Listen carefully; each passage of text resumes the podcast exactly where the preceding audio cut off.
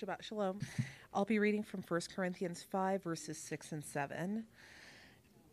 Your bragging isn't good. Don't you know that a tiny grain of yeast makes a whole batch of dough rise?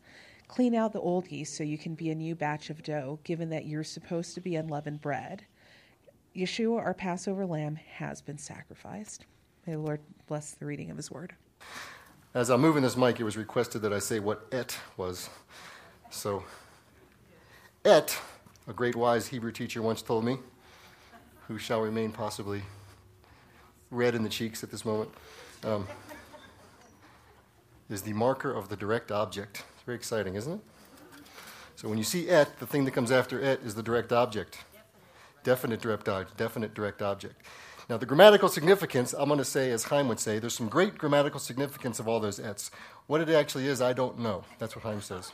So I would, I would, I would leave part B of the question uh, for Dr. Delaire. But, other, but, but for now, et is the marker of the definite direct object. Does that make sense? This is the problem when you learn languages. The, one of the biggest problems I found, at least at, seminary, uh, for sure, when you're learning a, a, second language, is a lot of other, unless you do a, the biblical, li- the living language method, which is the way we all learn. This is part of the message, by the way. Uh, unless you, the, the, way we, we learn languages normally, just sort of hearing, immersion, that's Dr. Delaire's method in terms of learning biblical languages. Because traditionally, what happens is you learn them from the ground up, like here's the alphabet, and then you learn the grammar rules and how to conjugate verbs. And the problem that I've, that i found with that is this exact thing. You, you, you hearken back, as Chaim says, to your dim and distant past. Maybe you did good in high school English, maybe you didn't, but you start thinking, what's a direct object? What's an indirect object? What's a participle? What's, you know, uh, what's an infinitive? I remember learning Spanish. I was like, they taught me the infinitive, the infinitive, the infinitive. I'm like, I was too embarrassed to raise my hand and say, what's an infinitive? So, anyways, you're right. That's, so you learn that et is the marker of the, the definite direct object, but then you're like, well, what's the definite direct object? So that's, I'll leave that for another day. But sometimes people have to learn English grammar before they learn Hebrew or Greek or any other language. So that's kind of, yeah, that's what you came for today, to learn about the marker of the definite direct object. In other words, it's really not, it's not, when you see translations, that word's not translated. It's pointing to the next word that gets translated. So it doesn't really get translated, it's just a, a mark. Whose baby is crying? What is that? Lady? Oh, that's my baby, sorry. So Kim read from 1 Corinthians 5. Uh, this is, uh, as you've heard, this is the, the week, you know, uh, Jewish holidays and feast days are, are I'd say they're, they're not like birthdays. You know, on a birthday, you wake up and it's your birthday, you know, and that's sort of the moment you think about it, unless you're a little kid, right? If you're a little kid, you're talking about it for a long time beforehand. You're preparing for your birthday. But in general, we don't sort of celebrate holidays like that, I think, here in our country. But in the, in the Bible and the biblical holidays and in the Jewish calendar, there's preparation for holidays. And so this is, uh, you know, a week from tomorrow, we're going to be celebrating Passover. So if you haven't got your tickets, you've probably been hearing about this for weeks and weeks is you want to get your tickets today is the is the last day to get those. Um, so you should make the commitment and to, to, get that done if you haven't already. Um, so, but as part of that, and even when you read when you read the New Testament, and Yeshua celebrates the, the Last Supper, he says to his disciples, "Hey, today's a Passover. Let's celebrate the Passover, right?" No, he says, "Go ahead and make preparations." For us to, to, to celebrate the, the, the, the supper, that's what he and his disciples talk about. So there's preparation that go go into um, the observance of, of, of, our holidays, and specifically, we're, we're going to be in the Passover uh, frame of mind right now. Uh, one of the things we do, and he's going to talk about the more details of the Passover itself next week, but in preparation, this might be review for some of you, and it might be brand new information for some of you, uh, is that we, re- we are told to remove uh, from our diets and from our houses leaven, okay?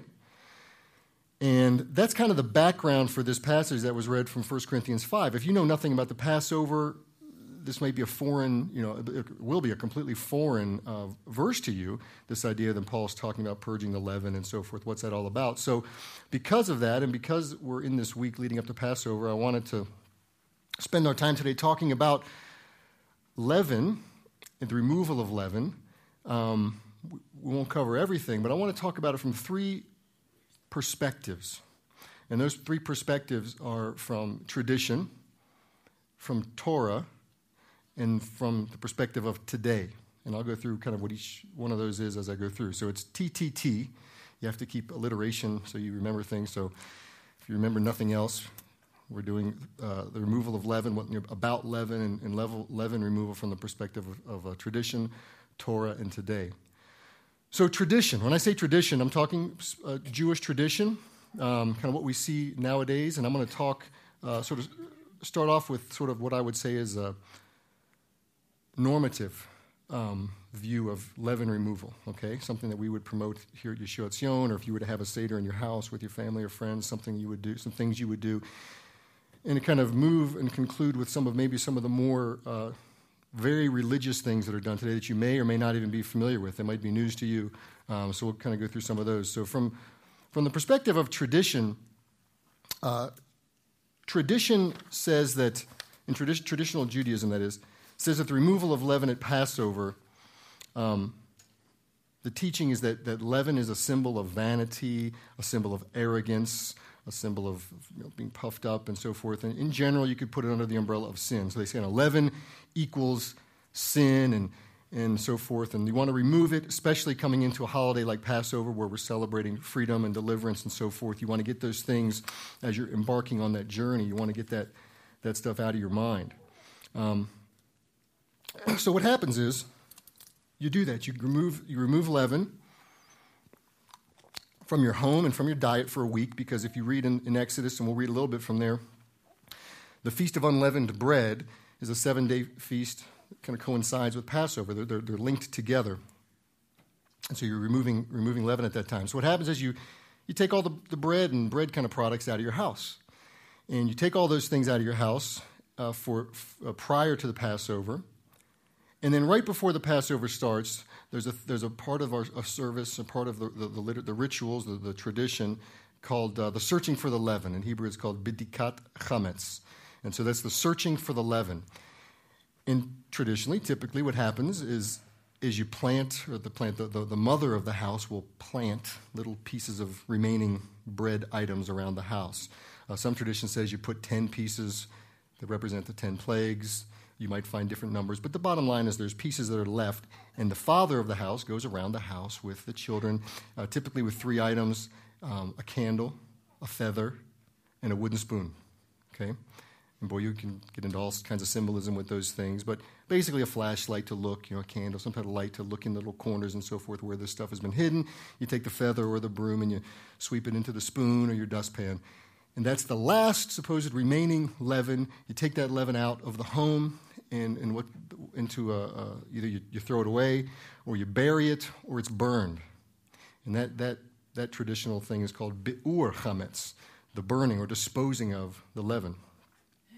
Um, and then what's, what's done is there's a declaration that's made called bitul chametz. And this, this declaration, uh, I'll read to you what the, what the declaration is. Basically, it, it's said in Hebrew and English, and you say that after you've done all these things, you've taken the leaven out, you've done the extra little search for leaven, is that you say, Any leaven that is in my possession, which I have or have not found, which I have or have not removed, shall be to me as, you know, the dust of the earth. It's as if it doesn't exist. So you make that declaration. Now, that declaration sounds like a very legal declaration, um, is what we call a CYT declaration. You might know it by a different word, but CYT does not stand for Congregation Yeshua Tzion, stands for Cover Your Tuchus, and uh, you might know it by its other acronym, which I won't get into. If you're not an English speaker, ask your neighbor. So you're kind of covering yourself to make sure, and that's kind of the normative, the normative way of getting rid of the of the leaven in your house. Now, some of the stuff that goes on uh, in more religious settings with leaven, pretty intense. Um, there's definite arguments about what exactly is leaven, and maybe you've, you've wondered this sometimes. I mean, leaven basically is yeast, baking soda, something that bubbles up, something that, that causes things to rise. But believe me, if you do any searching on, on Google, you know, you Google something or you look on the internet about removing of, of leaven, you will enter what Chaim says, like the black hole of just, I mean, barley wheat spelt. Barley wheat spelt that's come in contact with something that hasn't been cooked within 18 minutes. Uh, legumes, yes or no? Big debates. You know, certain uh, certain alcohol, big debates. You know, what what is is there grain? Are there grains in there which are leaven and so forth? And it gets pretty intense. So I had a few things I wanted to just read to you, that, uh, and I'll, hopefully you'll see why here in a minute, because you may not be aware, and it was sort of not news to me, but just pretty impressive. Um, and these are things I've printed from a website. I won't tell you the organization, but this is not some fringe, you know, this is a, mainstream, big time Jewish organizations that, that publish some of this stuff. Um, so, ridding one's home of all chametz or leavened foods during Passover is not simple. Most of us have pantries and freezers which are full of items which are not kosher for Passover. In addition, eliminating all, the, all this stuff would include thoroughly scouring every utensil, pot, pan, which has come in contact with these things in order to rid them of any residue that's on these items. So the rabbis conceived of a device, a, a, they call a halachic device, a, a, rabbinic ruling on how to do this. And basically, what you do is you put everything in a, in a cabinet in your home or in a particular room in your home and you seal that home off and you sublease it to a non Jew. so, in this manner, the chametz, or the, the leaven, no longer belongs to you until the end of the Passover when it's when it's uh, bought back from the non-Jew. And this kind of reminds me. Sometimes uh, I think you know someone said, "Would you like Would you like some ice cream?" Oh no, I'm on a diet. Well, just eat their ice cream because it's theirs. The calories belong to them, and you can just eat theirs, and it'll be you know calorie free for you.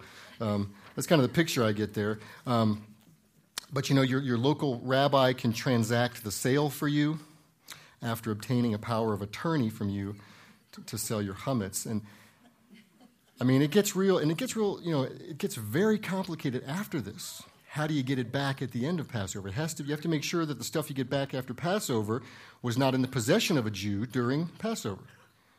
Well, if it's a Jewish owned store, we got to look at the percentage ownership of the corporation. Is it 51%? I'm not joking about this. Is it 51% Gentile owned? Is it 50%? You know, who had it during that time? What about food distributors? And boy, it gets pretty complicated. But rest assured, you're, not, you're okay because it says you can also sell your chametz online by clicking here. And I clicked there. And I have the online chametz uh, sales form right here.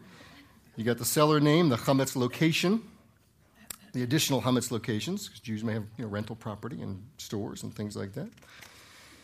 And then to ask the question, where will you be on the morning of April 3rd, 2015? Quick, where will you be? Anyone know? I don't know. What time zone will you be in? Because you've got to get it sold by a particular time on, on Monday, April the 3rd, and so forth. So it's very, very interesting there. And so I did one other thing on, I think it was Thursday night. I was really curious. I know Chris Ayers is thinking the same question right now. I know it. So I did what Chris would have done. I went to the App Store Sure enough, the No Chametz app helps Jews go through the process of searching, cleaning. You can't, don't search it now, by the way, it's breaking the Sabbath. You look at it later. Destroying and selling their chametz. The app helps you search for the chametz by giving you the, the, the rulings, the halacha, the, the blessings, a checklist, and a flashlight. Your phone, you can flash it. Finally, it helps you sell your chametz with a link to organizations and so forth, and it is available for iPhone, iPad, and iPod Touch. And you know, it's easy for us to ridicule this type of behavior. You know, we, we, we laugh at it and so forth. Um, because again, these, these, these things seem pretty aggressive in some ways and pretty intense. When you read this stuff, I'm telling you, you're like, really? I mean, percentage ownership of the corporation? And how do you find that out per, you know, per se? And what if you happen to mess up? I mean, it seems pretty intense. Um, and we can, we can laugh at it and ridicule it and so forth. However, I want to I want to stop here for a moment and, and propose that that's on the one hand. On the other hand, intensity and aggressiveness, I think, uh, are necessary when it comes to living up to God's, you know, what, what, He's put in His, in his Bible for us, in His, in his Torah, in, the, in the, the, the, the, level at which He wants us to live. Sometimes that, that takes some intensity and aggressiveness to, uh, to do that to follow his standards for living. That is on the one hand. Of course, on the other hand, let's, let's, we have to be balanced. We have to realize that we don't want to get so mired down and so caught up in these details that we miss the point, which is just that living by God's standards and not just appearing as though we are, eating someone else's calories, subletting our, our cabinets to people, you know, things like that. So I, I want to, we can take something from that, can't we? So I mentioned at the outset of this tradition section that leaven is seen as a, as a metaphor for, for vanity, for arrogance, and some would even say sin. So is that true? Is that true? Is that why we are commanded at, at Passover to rid our, our diets and rid our homes of leaven? Is it because it's, it represents sin? Now, from a tradition standpoint, I have a real hard time with that. I think that that analogy doesn't really add up because when you take it to its completion, then what we're saying is, you know, okay, the week before Passover, eat up all your sin, hypocrisy, and, you know, and arrogance. You don't want to waste it, right? Just got a good deal on it at the store, right? You got a whole closet full. Let's, let's, let's gobble it up. Or let's just sell it to somebody else so that after Passover we can, we can then re- re- regain all of our, of our sin and hypocrisy, give it to, to someone else for safekeeping, right? But we always have that, that bagel on the horizon, you know, for after Passover. so, taking, you know, sin and arrogance, pride and vanity as the substance behind the leaven, removal at Passover, I don't think that's particularly helpful. And that might be news to you, but I think that's not particularly helpful if we just consider that, if we think, okay, leaven equals sin. We see leaven, we say sin, you know? So I think because of that, it takes us to our next step. We want to go to, to Scripture to, to look a little more at this topic. And uh, that leads us to our next section of discussion, which is Torah. And based on the simple reading of Torah, and we'll go through some, some, some pertinent verses in the Torah. When I say Torah, Genesis uh, through Deuteronomy. A simple, straightforward reading of that, um, my answer will still be no. No, leaven does not represent sin when we look in the Torah. So let's look a little bit at the Torah for that. So, three words, three main words in the Torah we find uh, when, when, the discussion of, of, of, of chametz or leaven comes up. One of them is chametz, but I'll go through the three words. The, the first word uh, is the Hebrew word seor, and seor is the word, the basic definition is the word for, for leaven, leaven, leaven um, seor. And then you have matzot, which most of us are familiar with, unleavened bread itself.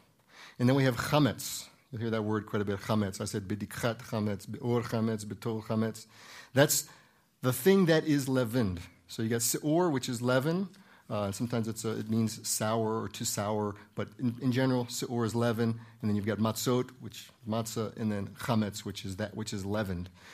So in the Torah, we see the first, the first occurrence of any of these words we find in, in Genesis, Genesis 19.3. This is where Lot uh, is, the, the city's getting ready to be destroyed, and the two angels of the Lord are there, and Lot talks them in to come into his home, and he, he feeds them, and he gives them matzot. So that's the first time we see that, that he gives them matzot, unleavened bread. Um, the next time, pardon me, next time we see this is in Exodus 12, and some of this was read today. Kind of neat thing about the service today, we don't really coordinate everything between the worship and and what's read in the responsive reading and the message, but there's going to be a lot of repeat today. Some of the scriptures that were read, some of the songs that were read. That's kind of, kind of cool. Some of the repetition that's going to go on today. But Exodus 12, 8, I believe was in the responsive reading. Um, maybe 12, 15 was. Anyways, uh, we see the, the, the, menu for Passover when God says, This is the menu. This is what you shall eat for Passover. You're going to eat roasted lamb, and you're going to eat, uh, you're going to eat uh, matzah and bitter herbs. So you see matzot again. That's the matzot word. Because sometimes in your Bibles, you know, you don't know what's really behind the word there, but that's, that's the matzah word. So that, that's the menu you're going to eat. That's, so when it comes to Passover, we'll talk about this at our Passover. Those are the three things that were commanded. Everything else might actually be tradition, that even, even in the Last Supper that Jesus did, you know, tradition. Um, but matzah, roasted uh, lamb, and bitter herbs. The next place we want to go, and if you want to flip in your Bibles here, this would be helpful for you. This is Exodus 12 and verse 15. This is the first occurrence where we have these three words, kind of an interplay between these three words. So, depending on your translations, if you've got the new uh, uh, Tree of Life version, yours is going to be a little more, little more specific. If not, you might have. I've, i put a different translation here for, for me to kind of give you the what it might very well be in your Bible there. These three words come together in Exodus 12 15. Here it reads that seven days you shall eat unleavened bread. And the word there is matzah, matzot. On the first day you shall remove leaven from your houses and that's the word seor. And then it says, For whoever eats leavened bread, chametz is the word there, from the first day until the seventh day, that person shall be cut off from Israel. So this is the real sort of command uh, on, on ridding ourselves of the leaven and so forth. He uses the three words in conjunction there. And it's very emphatic. It's kind of, when you read that, it's like, you know, God is basically saying, you know, don't eat anything with leaven. Okay, don't eat anything already leavened. Don't have leaven in your houses. Okay? Just eat matzah. It's like redundant and very emphatic. And it reminds me of sort of how I have to deal with my kids uh, in the car sometimes, you know, when they're, they're, when they're in the back and I say, keep your hands to yourself. I wish that were enough, you know. I say, no, keep your hands to yourself. Don't touch him. Don't touch her. Don't pretend like you're going to touch him or her. Don't come near to touching him or her. Don't brush up against him or her. You know, don't look like, you know what I mean? It's the same kind of idea there. It's like very emphatic. It's not just don't eat leaven, you know, and don't touch your sister, don't touch your brother. It's very emphatic. We'll come back to that in a moment.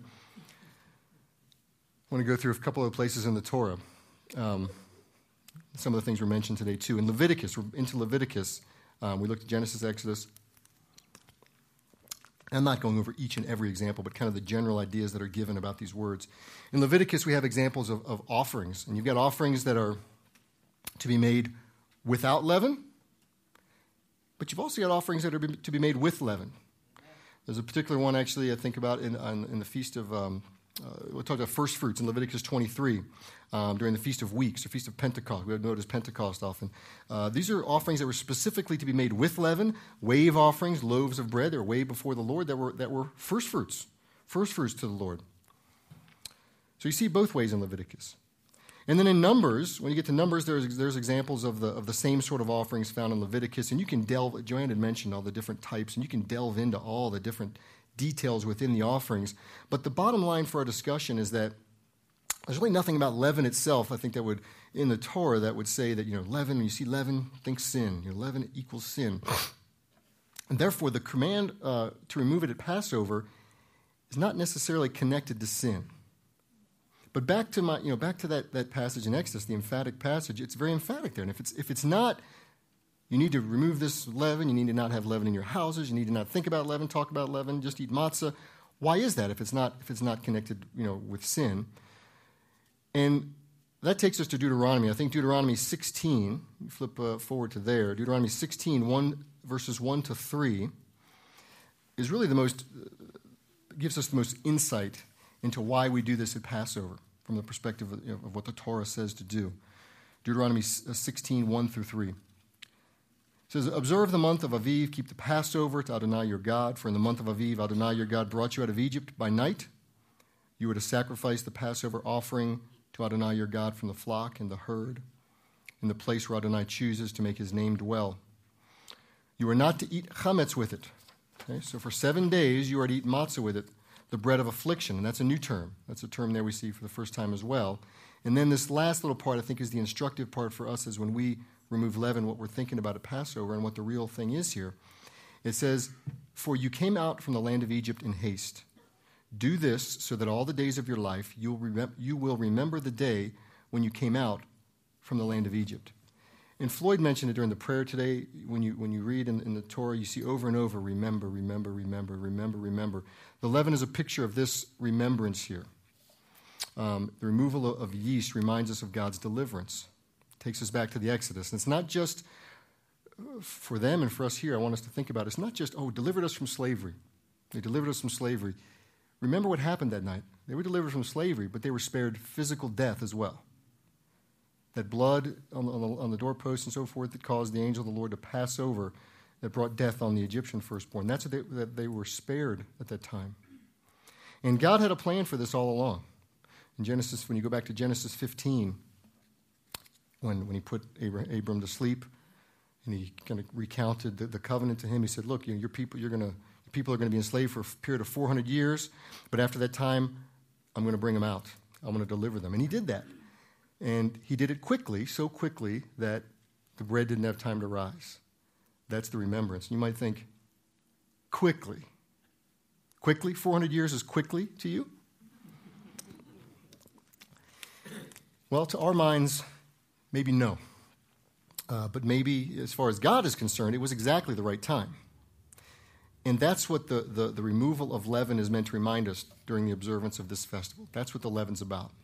It's not about get it out because it's sin, it's to remind us of the deliverance and the haste in which the deliverance happened, even from God, maybe not from our perspective, from God's perspective. You know, I'm sure that sometimes it does feel like God has maybe been taking 400 years in, uh, in your life to do things as well. But just as He delivered the nation of Israel in His timing at this very time of the year, He can and He does do the same for us. Again, whether it feels like 400 years or not. And the same is true for us as well. It's not just that He can do things in your life. The fact is, if you trust that Yeshua is the Messiah, uh, it's no different for us in terms of our, our being spared uh, eternal death and separation from Him as well. It's passed over you, regardless of what's going on in your life, regardless of whether you think you're in year four or year 387 of what's been going on for you. The reality is you've been spared uh, and you've been given eternal life through, through, through the Messiah. So as, as we remove the leaven from our houses this week and from your diets the week, you know, the week after, uh, if you're doing that, uh, use that as a, a, remembrance of those, those very important truths, again, uh, not, not so much the sin aspect. So, well, let's, let's continue, though, because we're, we're making our way. We've, we've talked about tradition, talked about Torah. Remember the last one? Today. Yay. So, today, in the sense of today, is kind of a, a catch all phrase. Uh, just kind of what we can glean, I think, from the entirety of the Bible, certainly what was read today. First Corinthians, we'll look at that. Um, the perspective of, of, where we are today, with the perspective of, of the whole Torah, and how we might look at how that can be a devotional perspective as we prepare for the Passover and beyond the Passover. So, we're into the New Testament. New Testament, that must be where we get our idea of leaven being the picture of sin, right? Well, this is Yeshua Tzion. What's the answer to, to that question? Yes and no. That's right. Yes and no. So let's look at a few passages, including we'll look. We'll start off with 1 Corinthians 5. If you're there, if you can turn there to 1 Corinthians 5, uh, was read, I think we read 6 and 7 today, but I want to start back at verse 1. We'll kind of look at it in, in its immediate context, 1 Corinthians 5, uh, and we'll start at verse 1. All right, so Paul here says that it is actually reported that among you there is sexual immorality, and such immorality as is not even among the pagans that someone has his father's wife. And you are puffed up. Shouldn't you have mourned instead, so that the one who did this deed might be removed from among you? I'm going to skip down to verse 6, where we were. It says, Your boasting is not good. Don't you know that a little chametz, now you know what chametz is, this is the TLV, uh, leavens the whole batch of dough. Get rid of the old chametz so that you may be a new batch, just as you are unleavened. For Messiah, our Passover lamb, has been sacrificed. Therefore, let us celebrate the feast not with old chametz, the chametz of malice and wickedness, but with unleavened bread, the matzah of sincerity and truth. So, we see in, the, in context here that the leaven has to do with sexual immorality. That's what the leaven has to do with there. A man sleeping with his father's wife, specifically, uh, probably his, his uh, stepmother, most likely.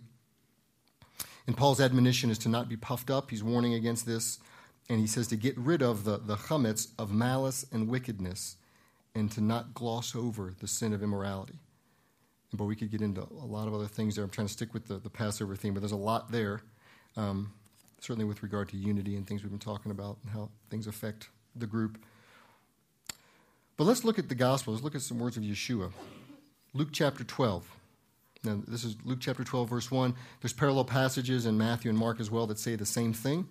Uh, Luke chapter 12 says, Yeshua tells his disciples to beware of the leaven of the Pharisees. In Luke, he gives it more, uh, he actually illuminates what that is. He says, which is hypocrisy. So beware of the leaven of the Pharisees, which is hypocrisy. So, leaven is sin, right? Yes and no. Still in Luke, let's go to Luke 13. Luke 13, 20 to 21. And we find this in Matthew as well. It says basically the same thing. Yeshua here says, To what shall I liken the kingdom of God? What shall I liken the kingdom of God? It is like leaven, which a woman took and hid in three measures of meal till it was all leavened. So the, the point is that there are clearly multiple pictures of leaven uh, in the New Testament, both positive and negative. But where I want to land and, and, sort of park for a little bit is, is the common thread that goes between all of those examples that we, that we read the Corinthians and the passage in Luke uh, and, and the other passage here in Luke we're reading. The common thread between the two, and the reason that the image is used here of leaven is because leaven is something that permeates. You've probably heard this before something that spreads. And it doesn't take much, it just takes a little bit. So, positive or negative, as Yeshua says in the example of the kingdom spreading like yeast in dough, it's powerful. Okay, a little bit can affect a whole lot. When you look at the measurements, when it says three measures of dough, it's actually a lot of, of dough that that little bit of leaven um, impacted. So it's not so much, and this may seem subtle, but I, I want you to think about it a bit. It may seem subtle, but it's not so much that leaven, when you see leaven or read about leaven, that leaven equals sin and I got to get rid of it. No, sin acts like leaven. Hypocrisy, arrogance, these kind of things act like leaven. It's, it's, it's a difference. It's, it's subtle, but it is a difference. It's significant because when we do try all that typology, you know, every time you see oil, it means this, and every time you see, you know, a, a tent peg, it means this, and every time you see bronze, it means this. You know, you kind of get lost in some of those things sometimes. And the reality is, is that leaven acts like, I mean, uh, sin acts like leaven. It's not that leaven always equals sin necessarily. So I have two freshly baked lumps of dough here, okay? Wonderful. So, two, two lumps of dough prepared at the same time, okay? One has yeast, one doesn't, okay? You know which one does? Which one contains the yeast, has the leaven? Wow. If you ever worked with, with, with uh, baking before or, or uh, you know, making bread and worked with yeast, you kind of know how it works, though. Ask Jorge, who makes the, the challah he, uh, he, he, could tell you that um, once it's in there, it's in there. And it's going to spread, right? You can't say, oops, I'm going to get that out of there and pick it out, right?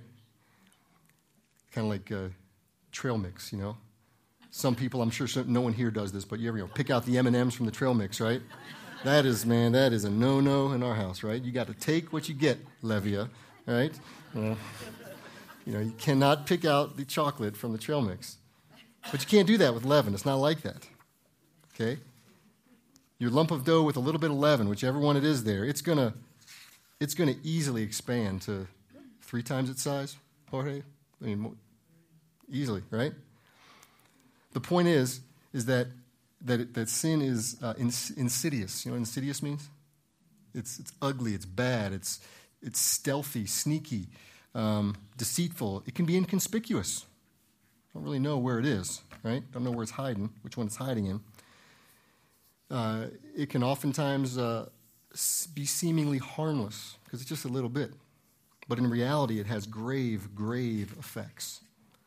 And that's where this idea in Corinthians here about purging the leaven comes in. That's, that's where this idea comes from. And again, it's the picture that, that sin acts this way. And you know, we, we do things. We try to compartmentalize. Uh, we try to you know mask off certain areas of our life, thinking that you know, so I get a little excited at sporting events. That doesn't really affect me over here, you know, or so you know, so we think, right? Whatever it might be. I threw that one out randomly. Uh, whatever it is, things we, we, we, let, we let into our mind, we think, well, that's, that's part of this part of my life, and it really has no effect on other areas. But, but no, just like leaven, it's there. It will expand, it will grow, it will puff up, it will permeate, and it will become visible eventually. If we let these sit long enough, one of them will show themselves to, to which one has the leaven which one doesn't. And, and getting rid of it, getting rid of it is not that easy. It isn't always obvious, like Paul's example in 1 Corinthians here, you know, where it's a man has his father's wife. It's pretty obvious. We can see the, the insidiousness there, the sin there, very much out in the open like when we're, when we're cleaning out our, our house for Passover, it's pretty easy. I mean, there, there are times actually, you know, we, we actually missed a pack of yeast one time, believe it or not. Fleischmann's yeast, Y E A S T, right there in yellow in the cabinet. We, we missed that one. But in general, it's pretty easy. I said we, and I wasn't pointing my finger at anybody. But uh, uh, it's not always that obvious. Again, right, there's, there's the loaf of bread that's in the cabinet, right? We get that out, we get the yeast out. Um, what about the breadcrumbs in the toaster? Right? Uh, you thought about that one, right? Okay, great. So then that's an easy one. What about behind the appliances? You know, pull the whoever pulled their fridge out before in the last four months. You know, so you know, we knew we know about that. We pulled that one out. What about the, the, the crumbs in the back of the cabinet? What about the, the, the, the, the leaven that's caught up in the in the dustpan? You, you dumped that, you washed it. Great. What about the broom bristles? How about how about the treads of your shoe? Treads of your house slipper. You think you're getting all the leaven out? You know, you think it's really happening? Okay, you did that. You washed your shoes. You took a bristle brush, stiff bristle brush to your shoes. Anyone have heating and cooling in their house with forced air? How about any crumbs in the ductwork? Yeah, how about that, right? You don't want to live with me, do you? I say all that because I want, I want us to think about, you know, as we consider and as we engage in the removal of, of physical leaven this week from our homes and from our diets, um, we need to think about these same things being removed from that are inside of us as well. Those things that might be small, they might be hidden, but nonetheless need to be removed. And you know, it's um, this is not you know you maybe have heard this before. We t- this idea of self-examination. This is not about self-examination. Um, on the one hand, you know, we, we can talk self-examination. I'm not throwing it all away, but at the core of it, when we think about we want to examine ourselves and consider what's, what's wrong and so forth, one thing that we may not be realizing is that what we're saying to God sometimes with that is that we know what's right, we know what's wrong, we know the big problems, we know the small problems, we know exactly what's going on with us. Maybe, maybe you do. Maybe it's an obvious thing. Maybe you don't, though. Sometimes we, we think about a, something's a major item when really it's a minor item, you know? And vice versa. We think something's a minor item. It's a minor, it's small, but it actually is, could be a big thing or turn into a big thing. So, you know, even, even the best surgeons in the world can't operate on themselves, right? At some point, you have to sort of submit yourself to, to the surgeon, to the anesthesia, and allow that to happen. So, this is not as much, I don't want to leave you so much with this idea that we need to embark on a, on a self examination as much as we need to be willing at this time to put ourselves on the examination table, you know? and having, uh, having God take a look at the situation, asking Him to. That's the real way to get that insidious, small, leaven like stuff out of our lives. It's not going to happen through just sheer grit and willpower. It's just not going to happen. That's not going to be the fullness uh, we're going to get that way. So as, as, we're as you're thinking about that, I want to I want to just take the, the, the, last few moments here as you're thinking about that again, thinking about this time of preparation, on the one hand, you know, the, the leaven is reminding us of, of, of what happened at, at the Exodus. Let's not forget that. But let's remember that, that sin itself acts like leaven. And that, and that that's, we need to have the Lord to cleanse those things out, again, as opposed to us just sort of self examining. So, as you're thinking about that, what I'd like to do is I want to read a few verses from the Psalms. Specifically, these are Psalms of David. Uh, just sort of close your eyes, listen to these, and then we'll, uh, we'll conclude here in a moment. But Psalm 19, verses 9 to 14 says, The precepts of the Lord are right, giving joy to the heart. His commandments are pure, giving light to the eyes. The fear of the Lord is clean, enduring forever. His judgments are true and altogether righteous. They are more desirable than gold, yes, more than pure gold. They are sweeter than honey and drippings of the honeycomb. Moreover, by them your servant is warned. In keeping them, there is great reward. Who can discern his errors? Cleanse me of hidden faults. Also, keep your servant from willful sins. May they not have dominion over me. Then I will be blameless, free from, tr- from great transgression. May the words of my mouth and the meditation of my heart be acceptable before you, Adonai, my rock and my redeemer. Psalm 51, verses 7 to 13. Cleanse me with hyssop, and I will be clean. Wash me, and I will be whiter than snow. Let me hear joy and gladness, so the bones you crushed may rejoice. Hide your face from my sins and blot out all my iniquities. Create in me a clean heart, O God, and renew a steadfast spirit within me. Do not cast me from your presence Take not your Holy Spirit from me. Psalm 139, 23 to 24. Search me, O God, and know my heart. Examine me and know my anxious thoughts, and see if there be any offensive way within me, and lead me in the way of everlasting. So let's pray. Lord, we, uh, we thank you, Lord, for the fact that you are our Redeemer.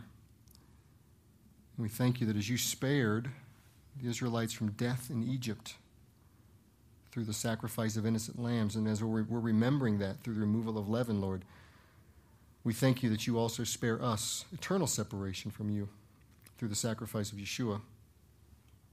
And Lord, as we spend these upcoming days removing the physical leaven from our homes and from our diets, Lord, we ask that you remove and purge the leaven like sin from our lives. We acknowledge, Lord, that without you we can do nothing. So we ask that you meet with us today and the upcoming days, Lord, and cleanse us by your power. These things we ask in Yeshua's name. Amen.